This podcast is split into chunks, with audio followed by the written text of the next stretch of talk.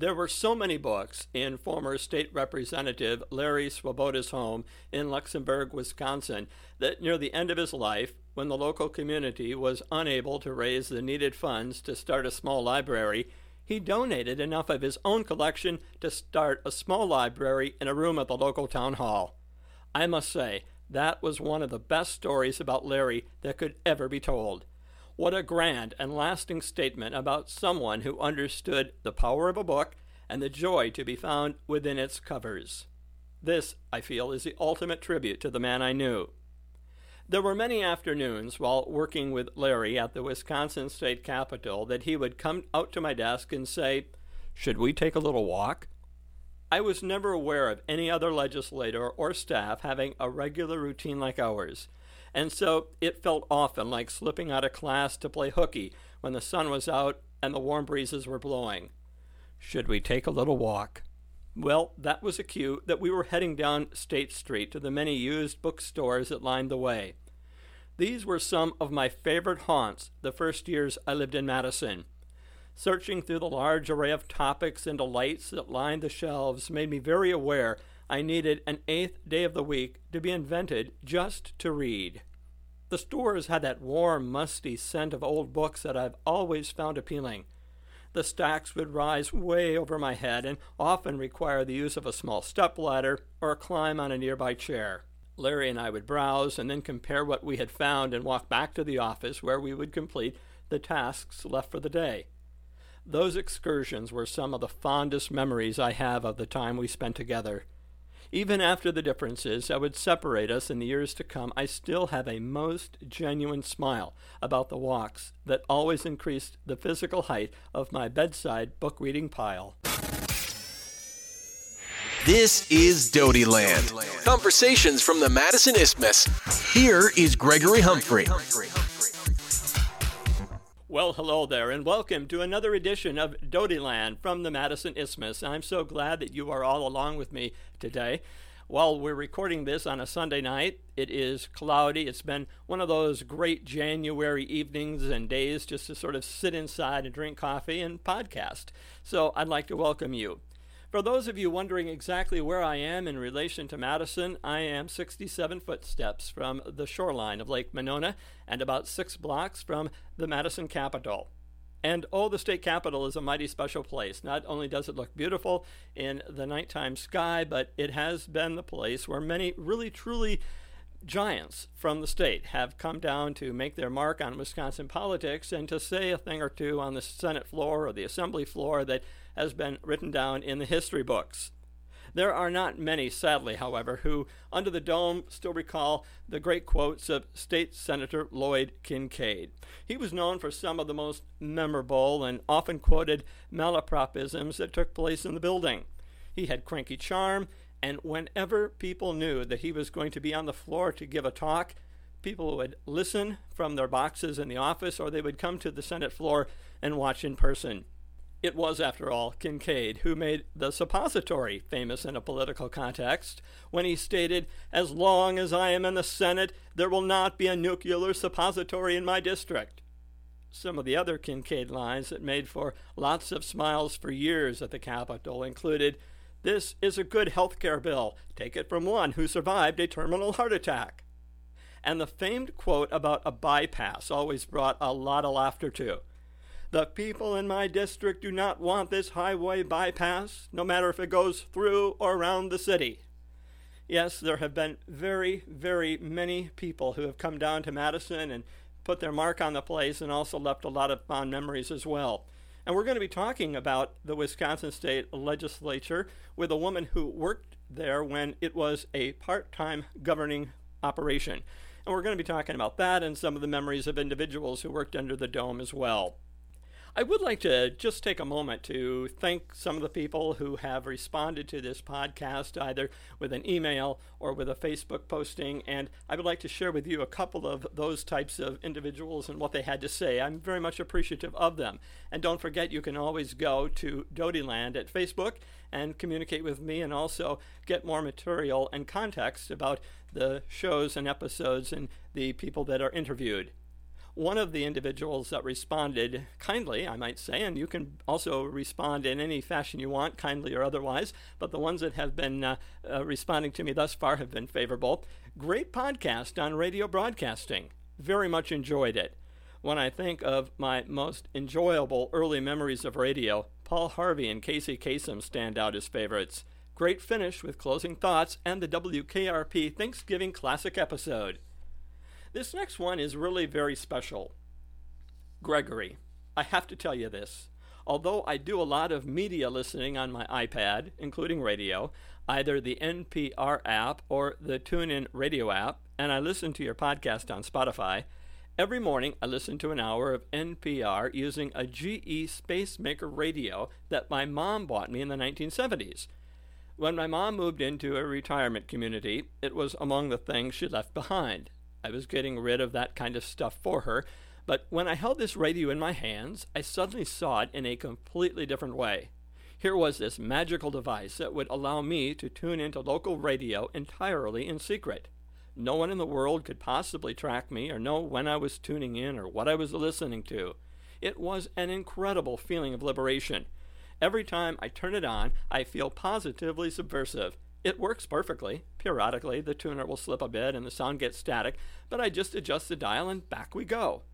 It seems really appropriate that you began your first podcast with an account of ham radio. Offline radio lives. What a great response, and thank you for participating and letting me know how you feel. Well, we also have a lot of feedback that is on the, well, more interesting side, shall we say, including this one. I love the ham radio interview. I listened to the one last night when I was in the bathtub. Does it bother you that I listen to you naked? I've got a body for radio listening. Well, some people say I have a face for podcasting. So she also then adds this line This is odd, but I like the beeps in between the first two podcasts, the teletype noise. I really enjoyed that as well. As I said, today's guest is going to be an individual who worked in the State House when it was a part time legislature. And I would like to just throw in a few facts to warm us up for that interview. State legislators in Wisconsin are among the highest paid in the country. Wisconsin state senators and representatives make a base salary of $53,000 per year. That is ninth highest among the 50 state legislatures. Wisconsin is one of the smallest states to have a full time legislature. At about 5.8 million residents, Wisconsin ranks 20th in population and yet finds itself in the same position as much larger states such as California, New York, Illinois, Pennsylvania, Michigan, Ohio, and even Massachusetts. Though lawmakers' $53,000 annual salary may be on the high end for state legislator jobs, it's less than the state's median household income of $56,579. That is according to the U.S. Census. And with that, we're all ready for our interview. That's coming up right after this.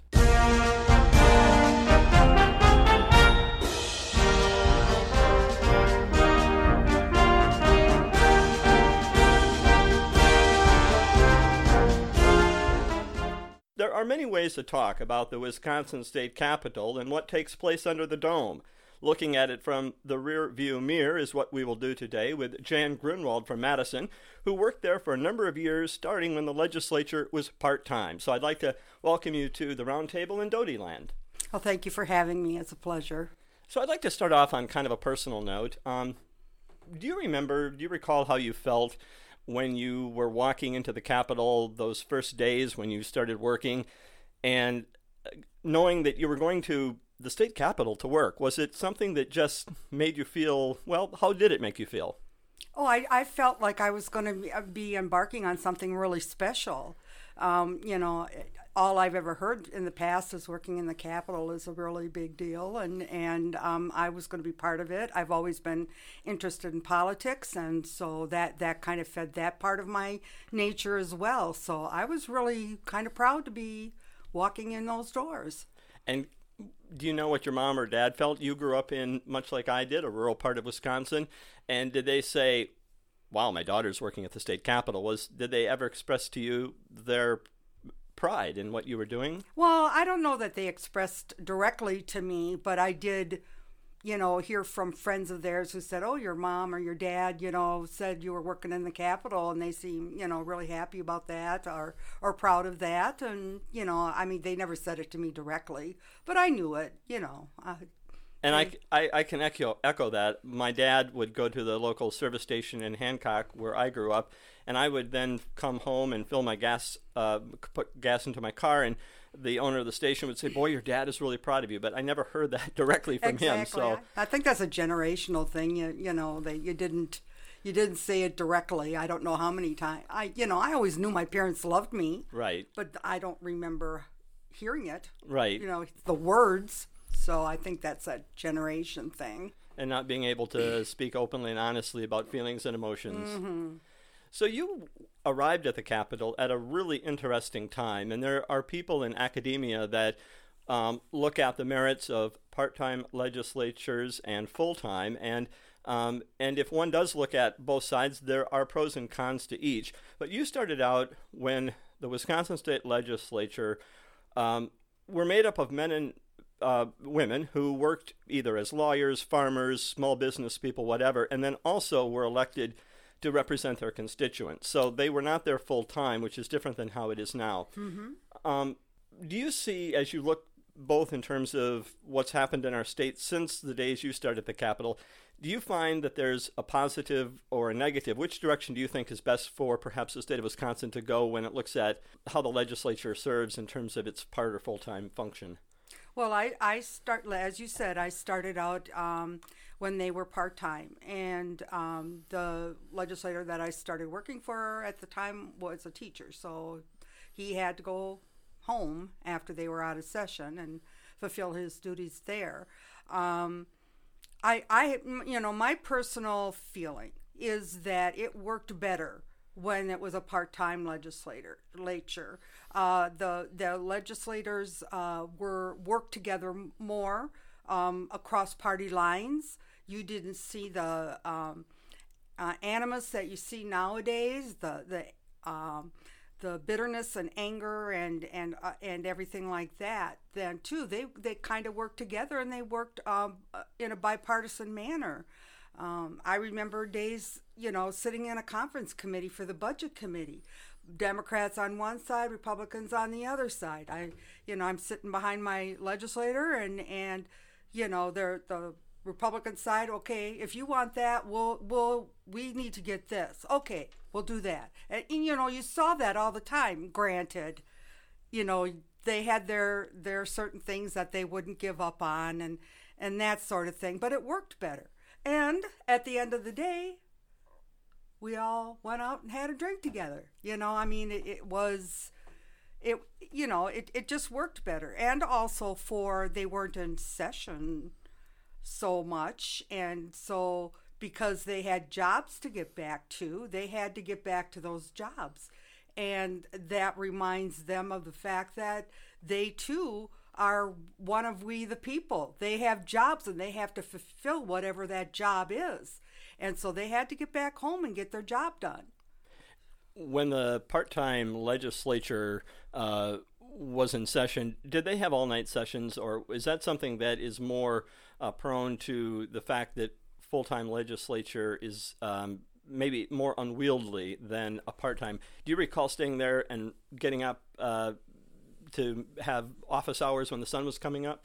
Um, I personally do not. You know, a staff person wasn't um, as involved in a legislator's um, uh, business, legislative business. I was, uh, you know, granted, greatly involved in committee business, but not so much the legislative side of the thing. If they were staying up all night, that didn't mean I had to, and if I, they were coming in early, that didn't mean I had to. Unless he, sometimes they requested it, you know, and I, I would do that. So. I remember in, um, so I started in 1987 um, in the state assembly, and the budget session never seemed to end. And there was one Friday night that went into um, Saturday morning, and there are large windows in uh, a room just adjacent to um, the uh, place, the assembly chamber, where all of the legislators sit. And uh, the big windows were up because there, uh, at that time, was no air conditioning in the building. And the farmers market always operates around the Capitol Square each Saturday morning, and I see all these trucks and vendors setting up, and I'm thinking, wow, this is so different. And then I'm thinking also how um, I'm feeling kind of tired and weary and a little punchy because I'm drinking too much coffee. But what must the legislators be um, undergoing in terms of they need to make decisions and think clearly? And one really does have to sit and ponder whether that's an efficient way to make laws, let alone the state budget every year or every two years. It's not efi- It's not an efficient way of doing it, but it is um, a great way to arm twist. You know, if, if you're you're tired, okay, okay, I'm just going to vote for this thing because I want to go home and get some sleep. You know, or whatever. You know, but um, yeah, I think it's more arm twisting techniques. You know, when they're a part-time legislature, they would stay in all night, and it, and it was the only thing I can remember that they would stay in overnight for was a budget, and um, I don't ever recall any other thing that they they might have done so, but it wasn't as prevalent as it is now. So, um, yeah. I remember one of those all night sessions, uh, and it stands out in my mind because he was a very attractive, handsome man, a legislator from the Stevens Point area, Stan Gruszynski. And I always liked him because he, he really always had a lot of policy ideas in his head. But he came out of one of the Democratic caucuses, and they were heading back onto the floor to do some voting. And he looked like well, hell warmed over. Mm-hmm. He had mm-hmm. been up like for hours and hours, many hours, and uh, I could just see it on his face, and I can still see in my mind how he looked, and he still had to function and carry all the responsibilities of his constituents on his shoulders to vote. And I thought, this is just not a humane way or a smart way to do legislating. No, it isn't, and especially you know if if a legislator you know ha- has a certain viewpoint on on an issue you know, they, they might just give in to the opposition just because, like I said, they're tired and they want to go home and they just don't care anymore. I mean, I, you know, uh, granted they do care, but um, you know how you get when you get so overly tired, you just, all right, just give in and, you know, let it go. And you so. brought up something a few uh, minutes ago that uh, really struck. Um, at the end of the day, you may do all sorts of different uh, bills and have different points of view and party differences and even some personal differences. But at the end of the day, the legislative process shuts down, and you might go for a drink, a beer, to one of the uh, places around the Capitol. It's almost impossible today, um, any week, pick a week, pick a day, um, where news articles in the paper don't underscore the rancor that exists within the legislature, within the parties, within uh, the different branches of government. And when I was in the assembly, it was remarkable how many friends I had on the Republican side of the aisle. And I think I had probably, if I counted them, more friends on the GOP side, staffers, um, than I did on the Democratic side. It might have been because I worked for a, a conservative Democrat from a rural area, so I had a bit of an affinity, if you will, for maybe staffers like minded on the Republican side. But um, today it's just so rough and tumble in the political world, but it doesn't have to be that way. No, it, I, I really don't think so. And I personally think um, that a lot of it has, has to do with the fact that uh, they are full time legislators. I mean, that, that the salary that they're making in the legislature is what their family depends on to live on, what they depend on you know, um, helping the, with their families and everything. And so, you know, there's more more um, of a chance that that things get so partisan because they have to get reelected. I think some of the uh, corruption with the money and everything comes because of that as well. Um, if they if they need their salary to support their families, then um, then it's going to be rough on them you know if they if they don't follow a certain line or if they need money and they don't get it because you know they they have a different viewpoint and that sort of thing and they have to worry well i got to do this to get reelected you know it's always in, in the house of representatives you know they they only have two year terms you know once you get into the legislature you're campaigning for your next election and the rush to make money and raise mm-hmm. money and mm-hmm. to depend on lobbyists and then the, the lobbying that takes place to make sure that certain pieces of legislation are passed. It is something I don't think most citizens contemplate or ponder uh, because it's not a, a sexy issue. It isn't sometimes easy for the news media to um, to present because there's no real video that goes with it to make for a good story on television news. But it is, it does talk about the issues that you raise about the very foundation and essence of our democracy and our republic. So when you started at the Capitol, there was no air conditioning.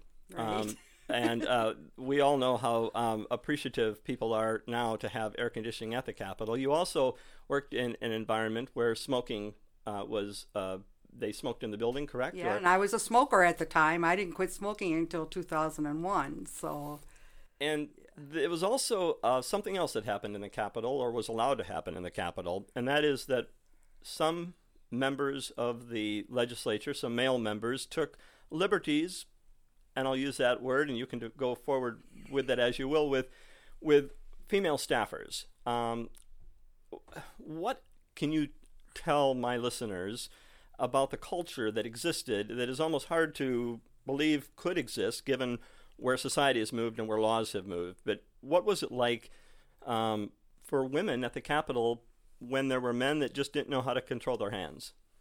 Well, not necessarily their hands, but their mouths and their, you know, I mean, I remember the fir- uh, the second day I was um, there uh, when I first started. Won't name names, but somebody walked in the office, and my the legislator I was working for introduced me, and and he goes, "Oh, are you on the pill?" You, you know, and I got all flush, and I. Uh, the legislator I worked for got really angry about it and, and threw him out of the office and told him not to, to speak to me anymore. So that that helped. You know, I didn't have to do it myself, but yeah, there there were instances uh, when I was. Uh, I think it was the second or third year I worked there. I was appointed at what they called a floor coordinator, somebody that um, others, uh, the secretaries would report to if they were calling in sick and keep track of their vacations and and uh, mediate for them and that sort of thing. And I got into a, a tussle with a few legislators who thought that, um, you know, th- their their staff was kind of more like their property and they could talk to them any way they wanted and treat them any way they wanted and they had to be uh, set straight several times so Were there ever um, times when uh, women staffers talked among themselves and said, "We're not getting in an elevator with X, Y, or Z"? I mean, did women ever um, band together in their uncomfortableness with some things that were taking place? Was there ever was it to that level that people talked among themselves and said, "Let's I personally, clear"? when I was um, uh, doing the floor co- coordinator job, and I was um, um, initiating some some of the and taking them around and stuff, and I would talk to them about certain legislators that they needed to stay away from, and um, you know, so. Uh, I, I, I don't know if that was the right thing to do, but I, I just uh, some of these some of these uh, girls that, that came in as secretaries were very young and very naive, and you know I just felt I needed to to let them know who to stay away from. And did leadership at that time um, ever do anything that looked like they were trying to rein in the problems, or was it just sort of we don't see anything? Yeah, I do remember one Speaker of the House who um, uh, several women reported to him about things that were happening to them and things that were going on with other women, and those legislators who were responsible for that got reined in. So, um, and threatened possibly with their chairmanships and that sort of thing if they didn't toe the line. So. So, over the course of the many, many years that you worked there and uh, had a lot of interesting experiences and met a lot of dynamic and talented people on both sides of the aisle, if you could have coffee with someone, or a couple of people perhaps, that are either not with us anymore or perhaps many miles away and you just don't get to see them on a, uh, uh, a very often, are there some names that come to mind of people that really stood out to you and you'd like to have a chat with again if possible? Oh yeah, um, uh, Norm Anderson is one that that I greatly admired while I was there. Why? Um, because he he uh, was the best thing that um, ever happened as far as the speakership went. I thought that he handled that job very very well, and I thought that he handled personnel is- issues very well as as well too. but um, I just thought he was a person of integrity and um, and common sense. And what side of the aisle was He was a Democrat. Democrat? Anyone else that comes to mind as someone that you'd like to say hello to again or have a chat with? Yeah, um, Jim Weiner, when he was majority leader, uh, he did some wonderful speeches. As you remember, um, all the uh, we all had speakers in our office of what was going on on the floor, and some days when he got up and he he he did a speech, it was just the most wonderful thing to behold and to hear. You know, I mean, um, a lot of a lot of the times if I he was up and you could tell that that this was going to be a good one, I'd go down to the floor just because I wanted to see him do it. I didn't just want to hear him. So I and he's another one I thought that that um, had a lot of integrity and and he cared about uh, you know he cared about um, people and and um, uh, social issues and that sort of thing. And uh, when I think in those terms of who I'd like to have a conversation with again, two people uh, come to mind, one from each party. Terry Musser, a Republican who served on uh, the tourism committee uh, when uh, State Representative Larry Swoboda was the chairperson.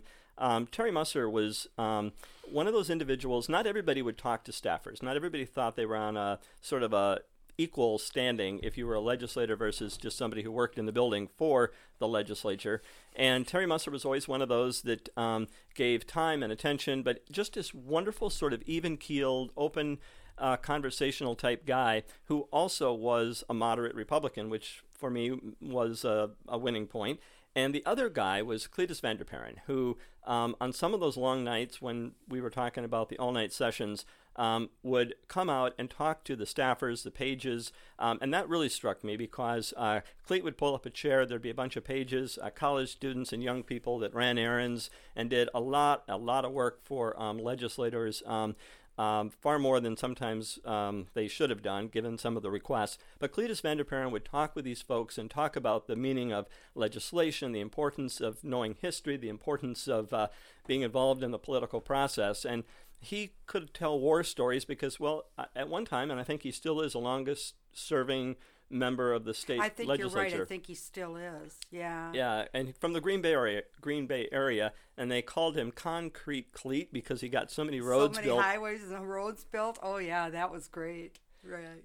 So I'd like to um, end our interview looking at the state capitol and, in part, the state of Wisconsin from 30,000 feet. And I, would like to start it this way. Um, one of the most warming parts to the job that I had was when Larry was out of the building, and that that isn't really a laugh line, but it's the truth because when students would come from the district, they'd have a tour of the state capitol, and at the end of the tour, they'd all congregate within the state assembly. They'd all sit down where the uh, elected representatives sat.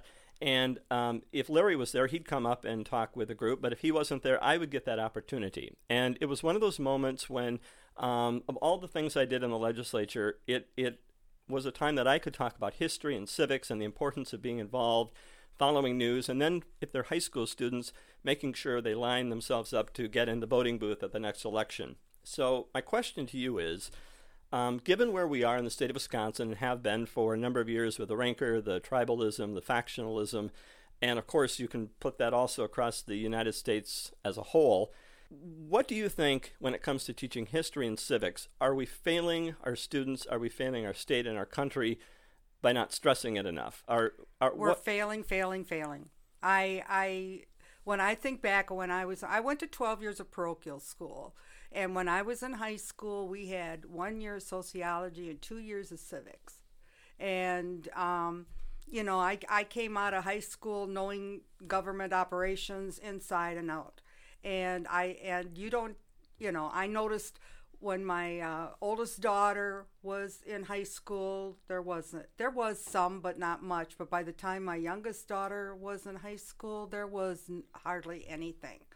And um, I I just think we're not we're not uh, carrying on our responsibility of teaching our children about our government. I don't think they understand what's going on nowadays uh, when you talk to young people that are in high school and stuff, unless they're very active in politics uh, or or government, um, they don't know what's going on, and, it, and it's really sad. Um, you know, uh, I I felt like when I think back on on uh, on uh, government teaching when I was in high school, um, it was all very interesting, and the teachers were very good about it too. And and um, I, I don't know. I, I feel really bad for these kids not not knowing what what's going on, and not I don't I don't think a lot of them when I I ask young people questions too, and name the three uh, levels of government. Very few of them get it. Or, Um, or place when the Civil War was, or exactly. A history that that's another thing that's lacking too you know and when history is presented i don't feel like it's presented in the correct way. So um you know i think we've really failed our kids. I really do. I guess that's why it, it's incumbent upon folks like you and me with a little experience, although we're very young. Uh, we've had experiences, and we need to press these issues with um, our legislature, our elected officials, our school boards, and uh, keep the pressure on because it is teaching our students. They are our future, and if we miss the mark on the education, we've really put our state and our country at a disadvantage. and that's exactly true I want to thank you, Jan, for being a part of the roundtable discussion here at Doty Land. I really appreciate it. Oh you're very welcome I'll, i'm happy to do it What a grand time to have Jan at the round table for the Doty Land podcast. It was a great interview, bringing back lots of great memories. More of these memories and context for the show, this episode, and all the others can be found on the Doty Land Facebook page. I ask you to become a friend. I would like to leave you on an uplifting note, a good memory going back to 1987. That first morning when I walked to the Capitol in a blue suit from J.C. Penney for $99, I might add, a suit for which I still have the sales slip, as it remains a wonderful memento from that time in my life. The suit was part of a Christmas present from my folks, and whereas I never had up to that time much reason to dress up for work while working in radio, I was most eager to start a new trend. I had a nice red tie that said, I am here, which I had practiced tying numerous times that morning in the mirror so that it looked just as I wanted. I almost, almost succeeded in tying a perfect Windsor. I should add again, almost. I did not succeed. I cannot give voice to the emotion that caught in my throat as I neared the Capitol Square, walking in the winter chill up the isthmus to the Capitol building that I had worked very hard to make my place of employment. The building is massive, imposing, but what it represents truly moves me. It moved me then, it moves me now. And I knew as I walked up those steps that first morning that all sorts of drama would be unfolding within the stoned walls. My mind surely rushed over the headlines in the paper that morning, and now I was about to be a small part of the process I found so captivating. I had changed my hairstyle considerably since leaving radio in Sturgeon Bay, combing it all back so to look just a bit older and more seasoned, and that feeling was most confident within me, even with all the new surroundings closing around me. As I walked that morning to work, I was really in my element. That is something I have often thought about over the years since, and know it was meant to be that I was employed at the State House. I was really sure of myself, not in a cocky fashion, but just a most serene and sure footed way. From the beginning, I just sensed I belonged there. Where in other jobs on the first day there were nerves, all I could feel that morning was pure excitement. That first day was filled with ceremony and pomp as the inauguration for a new governor, the entire assembly, and half the Senate took place. There was a real sense of democracy unfolding that day, and it seemed the elected officials understood the higher purpose about why they had run for office as they raised their hands and swore an oath. That feeling would be evident to me each time Inauguration Day would take place.